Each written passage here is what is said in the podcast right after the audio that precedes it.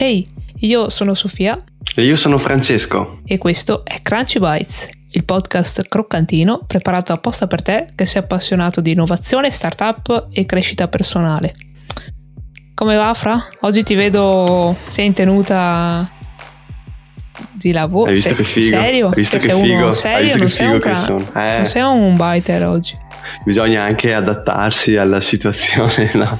Ogni tanto bisogna... Bisogna mimetizzarsi. Bisogna... Esatto, tra, tra, manager, investitori, queste cose qua. Ah, io sono, no, io ho l'ascella pezzata, ho l'ascella pezzata oggi.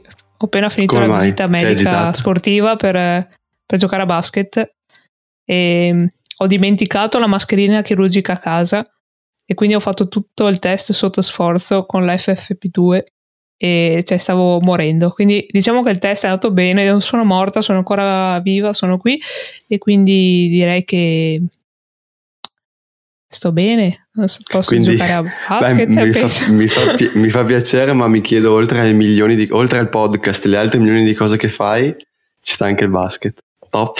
Eh beh, per forza, anche perché io non riesco a dormire di notte, cioè vado a basket, eh, faccio allenamento, non riesco più a dormire e di notte posso lavorare. Sì, un, sembra... vero biters, un vero biters non dorme, quindi non dorme mai. Ci sta. Esatto, ci sta. mi sembra più che giusto. e, e, anche, diciamo, beh, oltre alle, alle milioni di, di cose, no, poi così andiamo diretti al tema della puntata, ci siamo io mi sono sparato qualche, eh, qualche video di, dell'Italian Tech Week da remoto purtroppo. Penso che te no Sofia, a meno che tu non sia eh, stata sì, invitata sì, no, ufficialmente. No, non ho avuto l'invito. Aspettiamo, aspettavo l'invito per Crunchy Bites ma non ci ha cagato nessuno, quindi eh, l'abbiamo visto, l'abbiamo visto online. E, ehm, Molto interessante, per chi non conoscesse Italian Tech Week è una due giorni dedicato a startup, aziende innovative e per fare networking, conoscere nuove realtà in Italia e nel mondo. Molto interessante, diciamo che è stato un po' un evento di quelli che si vedono in Silicon Valley, forse. No, forse lì sono un po' più concreti, diciamo uno di quegli eventi che puoi vedere in Israele. No, forse lì sono un po' più concreti. Uno di quegli no. eventi che puoi vedere in un paese innovativo, non lo so. E... O che cerca che al, diciamo, all'inizio dai, di, una, di, una, scalata, anzi di una rincorsa, no? Perché esatto, quindi non, secondo non me l'Italia Tech Week è un unicorno di per sé. Cioè è già l'unicorno. È, è l'unicorno. sono d'accordo. Sono d'accordo, come al solito, eh, d'altronde. Cioè, ma sia mai che non siamo d'accordo. E super invitato del, dell'Italia Tech Week era Elon Musk, eh, quindi ospite eh, proprio di punta dell'evento. Tu le segui, io mi, me lo sono perso, Devo, lo ammetto così. Beh, mm, cioè, ci, cioè, neanche io sono riuscito a No, infatti siamo in due per quello, quindi siamo riusciti un po', secondo me, anche se neanche averlo fatto apposta, ci siamo secondo me divisi mh, i talk, no? anche in, in, maniera... In realtà non l'ho eh. seguito perché sapevo che l'avresti seguito tu. Maledetta.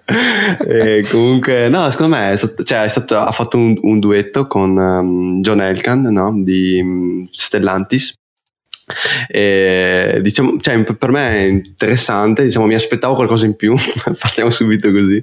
Il critiker era molto, vabbè, a, a, parte che Elon Musk è un personaggio un po' particolare, anche sembra un po' impacciato quando parla, era da remoto, mm-hmm. questo è stato un peccato secondo me, perché dal vivo, cioè non, non, eravamo dal vivo, però fosse stato lui dal vivo, secondo me avrebbe reagito anche diversamente, perché mi sembra un personaggio molto istintivo cioè, che va distinto, no? che va di pancia. Ah, secondo me no, non esce dalla Batcaverna Batman. non esce mai. Adesso si è comprato un, uh, un container e vive praticamente in 20 metri quadri. Che è il mio sogno.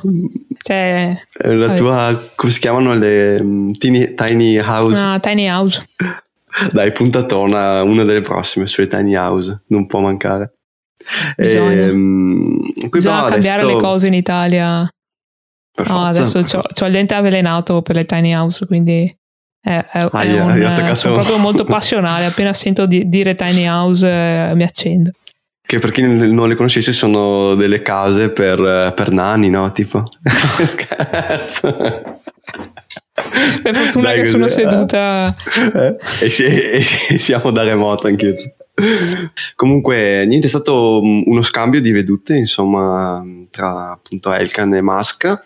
E mi è piaciuto perché, diciamo, Musk ha dato dei consigli, per esempio, su, gli hanno chiesto qual è la ricetta per avviare un, un'azienda e lui praticamente ha detto che mh, consiglia almeno di partire eh, essendo capaci di fare una cosa, cioè non partire così a caso perché secondo lui tipo tanti adesso partono a fare cose senza avere delle competenze, non so, quindi secondo lui devi avere qualcosa no, di... Mh, come dire, una conoscenza, competenza, devi saper fare qualcosa, devi comunque rischiare, però eh, devi partire. E poi un'altra cosa che mi ha, che mi ha colpito è stato il fatto che non sapevo, perché hanno parlato anche tipo di fallimento, momenti di difficoltà, queste cose qua, che lui nella crisi perché che hanno ascoltato la nostra puntata sul fallimento delle startup penso. ovvio, ovvio cioè ovvio. Musk ha ascoltato Crunchy Bytes e ha detto aspetta che parlo del fallimento.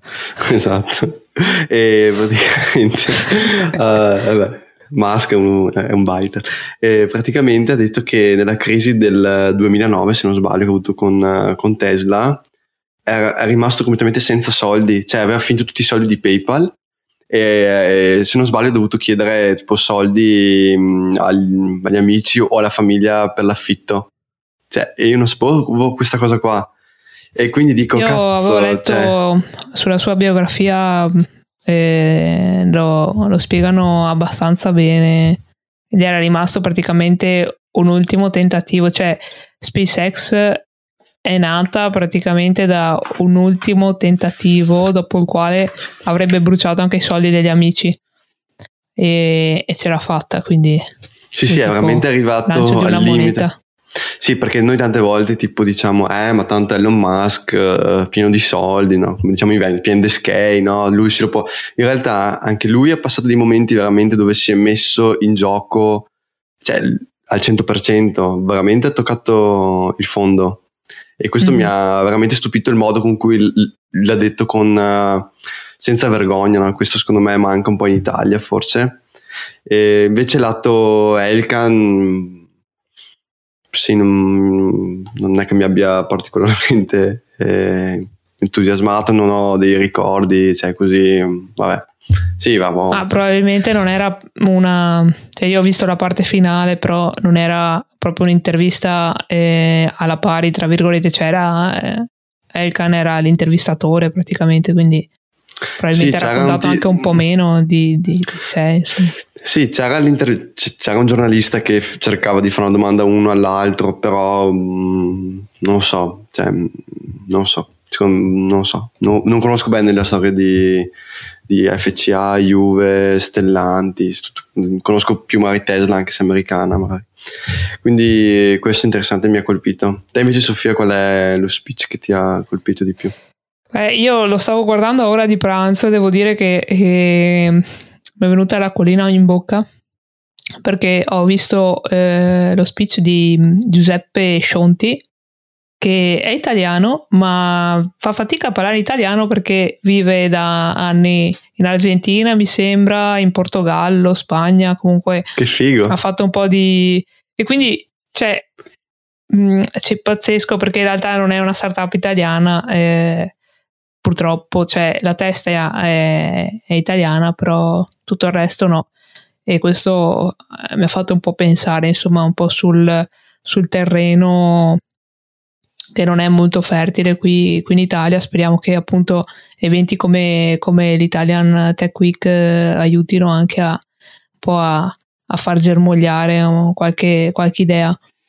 Molto bello questo intervento, si chiamava 3D Print Your Meal e quindi stampa il tuo pranzo, il tuo pasto con, eh, in 3D eh, molto carino perché è partito diciamo mm, tutto dal macro trend che c'è nell'ambito food eh, quindi sulla tracciabilità. Ovviamente si è nominata la blockchain. Fortunatamente non hanno detto blockchain privata perché sennò mi venivano i sudori già all'inizio del talk. E, ehm, però sì, insomma hanno nominato codice QR per uh, tracciamento e molto interessante secondo me è stato um, un, uh, un, piccolo eh, così una piccola riflessione che si è fatta sul fatto che le persone in Italia si fidano poco delle, delle, delle te- della tecnologia applicata all'ambito food e quindi di conseguenza si fidano poco delle grandi aziende e grandi marchi, insomma. E, però eh, in realtà le grandi aziende riuscendo ad innovare di più delle piccole aziende sono molto spesso quelle che diciamo danno avvio a, al cambiamento forte insomma che, che, possono avere un impatto effettivamente in quello che è il cambiamento climatico la deforestazione l'impatto soprattutto in questo, in questo caso de, di questo specifico talk del, dell'allevamento intensivo di, di bovini. E, molto, molto carino, loro sono una startup che poi non è più tanto una startup, si chiama Nova Meat e, e loro hanno praticamente creato della carne in laboratorio. Mm. Molto figo. Allora, funziona così. Figo. Loro hanno due macchinari, uno diciamo per le piccole realtà, quella che ti puoi usare in casa oppure il piccolo ristorantino ed è praticamente una stampante 3D mm, a tutti gli effetti, proprio classica, quelle che copri da su AliExpress a 100 euro. E, ehm, praticamente mm, loro eh, non ha spiegato benissimo come funziona, però penso che ti venda il composto e poi la stampante te la stampa in una quarantina di minuti, stampa una, una bistecca. E, ehm, c'è praticamente... proprio la forma di una bistecca, c'è proprio come una bracciona. Sì, la, la cosa veramente spettacolare secondo me è che la carne di per sé non è carne, ma è carne vegetale e quindi ah. è composta da acqua, piselli gialli, e altri coloranti sempre di, di origine vegetale, sì. tipo barbabietola, mi sembra, sì, e, mm, e olio. E, um, la consistenza però, l'aspetto visivo, la texture e le fibre sono identiche a quelle di una bistecca, cioè questo è per questo che mi è venuta l'acquolina in bocca. Ti giuro, Cavolo, avrei voluto cioè, assaggiarla. È veramente un'idea dirompente questa, eh? E poi cioè, va, va la cosa ancora più figa, secondo me, è che loro hanno creato un macchinario industriale. Cioè, non è che uno a casa deve avere la stampante 3D per stamparsi la bistecca, perché se no uno torna a casa da lavoro 40 minuti per stamparla e 10 minuti per cucinarla. No, in realtà c'è questo macchinario industriale che riesce a stampare, mi sembra una tonnellata all'ora e quindi diciamo che a livello, cioè la produci a livello industriale come, cioè, come una bistecca. Una bistecca. Sì, la trovi al supermercato, insomma, però è stampata e non è, ed è carne vegetale. E la cosa bella, secondo me, è rispetto alle diete vegane, vegetariane, vegane, è che ehm, la, la bistecca che hanno creato bistecca vegetale che hanno creato ha le stesse proprietà eh, nutritive di una bistecca bovina quindi ha le stesse percentuali di proteine e possono anche tipo fare delle sacche di grasso all'interno della carne per renderla più no, pazzesco a me mi ha lasciato senza parole questa cosa cioè poi era eh, la stessa sensazione adesso che me la dici poi con la passione che ci hai messo veramente è stra interessante eh? anche perché secondo me va proprio in ottica di sostenibilità perché vai proprio a centrare una delle industrie che è adesso più impattante oltre probabilmente anche a ridurre il, il problema di, di, fame nel mondo, no? perché se riesci a, a produrre un, un, un, bene in un determinato posto senza il bisogno di trasportare, cioè di ammazzare il bovino in un posto, congelarlo, spostarlo, muoverlo, che alla fine perdi, cioè non riesci a farlo. Così facendo vai proprio diretto, tipo gliela stampi in posto e magari si riesce anche esatto. a... Esatto loro Figo. parlavano del 40% di deforestazione a livello mondiale che è dovuta al, al, all'allevamento intensivo di carne, di bovini. Sì, sì, ma poi e... cioè, è risaputo che la carne rossa è quella che diciamo esatto, è una sì, delle sì, responsabili. Sì. La dieta, diciamo, con uh, molta carne rossa è una delle responsabili che l'allevamento comunque porta. Bello comunque, un, veramente no, un applauso collego... a Giuseppe Scionti e al suo team di Nova Meet perché mi ha lasciato senza parole, veramente, cioè no, ok, ho detto vabbè sarà una roba al tofu, capito, cioè mi stavano già venendo adesso con tutto rispetto per i vegani e il tofu, però non è una cosa che sembra una bistecca, quella era una bistecca, andatevela a vedere se, se riuscite, cioè è una bistecca, cioè fai fatica secondo me a, a capire la differenza. Avrei no, veramente voluto assaggiarla. Il giornalista lì presente l'ha, l'ha, assaggiata, adesso non mi ricordo chi, chi faceva l'intervista, e però ha detto che tra l'altro l'aveva assaggiata tre anni prima e il gusto non era un granché, adesso eh, mentre nel, nel, in questo periodo si sono concentrati più che altro sulla texture e su creare una fibra che assomigliasse alla carne, adesso si stanno un po' spostando sulla parte del gusto, quindi a renderla con un gusto molto simile a quello della, de, certo. di una bistecca, insomma. No, veramente Vero. interessante. No, collegandomi al tema invece della sostenibilità, mi è piaciuto tantissimo il, il pitch di Federico Marchetti di Ux, non so se l'hai visto. Mm-hmm. Sì. Molto interessante perché uno, vabbè, ha un po' sfatato i miti del perché mh, mm, cioè, non si può fare startup in Italia ed espandersi, no? Tipo non si parla in inglese, oppure sono in Italia sono solo PMI di famiglia e non è niente vero, oppure che siamo in ritardo, ma in realtà sì, è vero che siamo in ritardo, però comunque stiamo accelerando, eh, oppure che siamo solo umanisti e filosofi, in realtà i migliori ingegneri, eh, è risaputo che diciamo sono um, italiani insomma e ha detto che lui si è, cioè Federico è, cioè, ha venduto Ux no praticamente e adesso si, si è buttato nel, nel, nel, tema della sostenibilità in, in, in, progetti diciamo di sostenibilità soprattutto legato come ho capito alla tracciabilità no? E, e lui dice che praticamente la sostenibilità oggi è come eh, si può vedere come internet all'inizio degli anni 2000 quindi il, il, il prossimo, cioè secondo lui il next big thing no, è la sostenibilità. E questa cosa qua mi ha veramente motivato, nel senso perché effettivamente si vede, ormai tutti, tutti stanno andando in quella direzione, si vede che effettivamente le vere innovazioni le fai lì. E certo. quindi questo mm-hmm. mi ha, giusto anche per collegare un po' i puntini della Tech Week, no, dell'Italia Tech Week. È molto carino anche... Eh, ho visto il talk di, che era l'intervista di Silvia Wang, spero si dica Wang, eh, non so la pronuncia corretta, no, non voglio fare una gaff. Eh, eh, ex, anzi, co-founder di, di Pronto Pro e ha fatto l'exit l'anno scorso in piena pandemia perché voleva andare in, voleva farsi un anno di vacanza, ovviamente quando una nasce fortunata, eccola là. e quindi ecco, non è riuscita ad andare in vacanza, quindi cosa ha fatto? E ha mm, fondato una nuova startup. Pare giusto, no? Se uno invece di andare alle Canarie, cosa fa? Fonda una startup.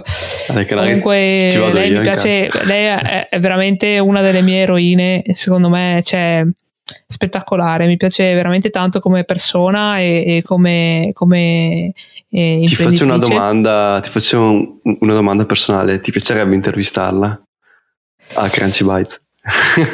eh, Silvia, quando, quando vuoi noi siamo, noi siamo qua disponibili. esatto. Eh, io non so eh, se diciamo, riuscirei a intervistare, probabilmente mi tremerebbe la voce, capito? Aia, Ah, cioè, dai. Mettiamocelo, scriviamocelo in un biglietto che nessuno ci senta e così. Probabilmente sarei, diventerei timida improvvisamente intervistando lei. E la piattaforma che, che, sta creando proprio in questo momento, diciamo che penso che sia in beta, e così a occhio perché l'ho un po' spulciata e mi sembra, sì, insomma, la vedi che è ancora nelle fasi iniziali. Molto carina, eh, si chiama Serenis e, ehm, ed è una, una piattaforma eh, in cui ehm, i pazienti possono, eh, si può trovare il match tra paziente e psicologo. E in Italia mm. il tema dello psicologo è un tema molto cioè, cominci a entrare in un terreno un po' così. Quando dici psicologo, eh, c'è silenzio dopo, non si sa bene perché. No? Vabbè, non è che se mi spacco il braccio vado dal medico e se sono depresso vado sì. dallo psicologo, cioè a me sembra un una tabù, roba normalissima. Sì. No?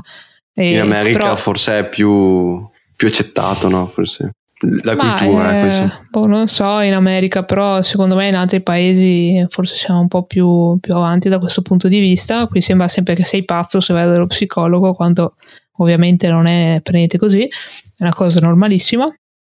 E, um, ed è molto interessante, um, e, ma più che l'idea in sé, a me è piaciuto veramente tanto il suo talk perché lei da figlia di immigrati cinesi che sono arrivati in Italia non, non, avendo assolutamente niente, hanno costruito la loro attività praticamente da zero. Il messaggio che ha fatto passare è stato che se ce l'ha fatta lei, chiunque può farcela. Cioè, lei non era brava a scuola, per, cioè non, non, sono io che faccio la hater, eh, l'ha detto lei, cioè nel senso non è che non, non eravamo a scuola insieme. E, ehm, però non era brava a scuola, non aveva um, particolari interessi, non era ti faccio questa lista di cose giusto perché non so se hai già conosciuto qualcuno con queste, con queste problematiche qui. Ehm, sì, non andava male a scuola, eh, però non eccelleva non in nessuna materia particolare. Non aveva nessun interesse particolare, da, cioè non è nata dicendo voglio fare il medico, voglio fare l'astronauta, ok? Non, non sapeva bene cosa fare nella vita e non aveva grandi disponibilità economiche, anzi. E, ehm, e quindi c'è una che è partita da zero e che, ma da zero zero, perché si può dire, cioè, e diciamo che, che, la situazione iniziale di partenza era veramente complessa. E quindi diciamo che mi è piaciuto molto il concetto per cui eh, se ce la posso fare io, chiunque ce la può fare. E tra l'altro, detto da una donna in Italia, eh. devo dire che ma tanto di cappello c'è. Cioè, veramente tra l'altro una, cioè, mi sembra veramente una ragazza squisita, veramente molto, molto umile, con i piedi per terra, veramente Silvia, ti prego, vieni a Crunchy Bites, vogliamo intervistarti. ok, ok, ok, ragazzi. Questo eh, ve lo, non ve lo promettiamo, ma cercheremo di arrivare a, a, Silvia, dai. Invece, poi andando anche verso la conclusione, magari una cosa che mi ha un po' lasciato lì a me, diciamo, perché magari stiamo parlando anche di robe belle, così, tutte, quello che ci ha gasato, ma quello che mi ha, cioè, non, non è che mi ha, diciamo, non, non, è che non mi sia piaciuto, però mi ha messo, mi ha un po' fatto, mi ha messo, diciamo, dei dubbi è il fatto che mh, è stato intervistato Enrico Resmini, ehm, il, diciamo, il CEO di CDP, mi sembra, Venture Capital, che è questo fondo appunto creato, questo, questo strumento no, del governo per finanziare st- startup, che ha detto che praticamente a livello startup in Italia siamo sette, volte, sette anni indietro rispetto alla Francia e cinque anni indietro rispetto alla Spagna. Cioè, questo fa un po' capire come veramente in Italia non ci sia la cultura eh, della startup, che ne parlavamo anche appunto negli altri episodi. E, e, e, quindi c'è tanta strada da fare. Cioè, il lato positivo è che vuol dire che c'è, molta, c'è molte opportunità anche per mm. i più giovani e che c'è anche tanto spazio per fare cultura, per fare anche nelle scuole, ehm, nei centri di innovazione, queste cose qua, nelle corporate. Ok, quindi secondo me c'è tanto lavoro da fare, quindi questo significa tante opportunità, secondo me. Però insomma, punto di attenzione, questo direi. E un altro punto forse che ho letto anche da qualcun altro su LinkedIn che scriveva che è stato fatto, a parte qualche intervista particolare, è stato fatto tutto in, in, in italiano Eccolo, vedi? Che ci eh, sta. Io mi ero segnata a questo punto, c'è cioè l'unica ah, nota negativa. Ti... La lingua. Okay. Cioè, no, che... a, volte mi, a, volte intervistavano le persone in inglese e ti facevano ascoltare la traduzione in italiano. Cioè, eh. È troppo fastidioso, cioè no, no, non ho capito perché. Infatti io Elon Musk ho cominciato a guardarmelo e, perché l'ho, l'ho guardato in differita, no? non ce la facevo in quel momento e poi ho trovato per fortuna il video in inglese perché sennò questa eh, voce so, cioè non capivi niente. Se, se, in diretta potessi vederlo in inglese, ma da quello che ho capito no, eh, c'è solo la mi versione differita no. era in inglese. Mm, mi, mi, sa. di sì, mi sa di sì, però sì, è un, effettivamente un po', un po no, strano. Cioè io davo per scontato che fosse tutto in inglese, pensa te. Un po'... Vabbè, eh, sì, diciamo quindi... che questi ambiti devono essere... Sì, ci, allora ci sta anche l'italiano, eh, nel senso però boh, forse mm, visto che abbiamo bisogno di espanderci, di dare anche un'impronta, no? perché comunque l'Italia è vista come quello che ho capito anche da, dei vari esperti che hanno parlato, è vista come una nazione dove è interessante cominciare a investire perché siamo tipo come all'inizio, no? Come una specie mm-hmm. di startup, delle startup, ecco, no? E quindi è interessante che gli investitori arrivino in questo momento qua, non quando ormai le cose sono già state fatte, come magari in Silicon Valley, no? E, e quindi magari parlare in, averlo fatto in inglese avrebbe dato ancora più visibilità a questa cosa qua, avrebbe certo. portato più persone anche da remoto ad ascoltare questa è la mia opinione. Sono penso. totalmente d'accordo, infatti era un punto che, che volevo sicuramente toccare, questa cosa della lingua per me è inconcepibile. Comunque devo dire che, che l'evento è stato veramente organizzato bene e il presentatore eh, Luna, Riccardo Luna, eh, sì. nome eh, Riccardo, Riccardo, Riccardo, Luna, bravissimo giornalista, secondo me sì. veramente ha, è stato impeccabile questi due giorni. E quindi complimenti agli organizzatori di Italia Tech Week, speriamo di vedere altre iniziative come queste in Italia e anche un po' più frequenti, diciamo.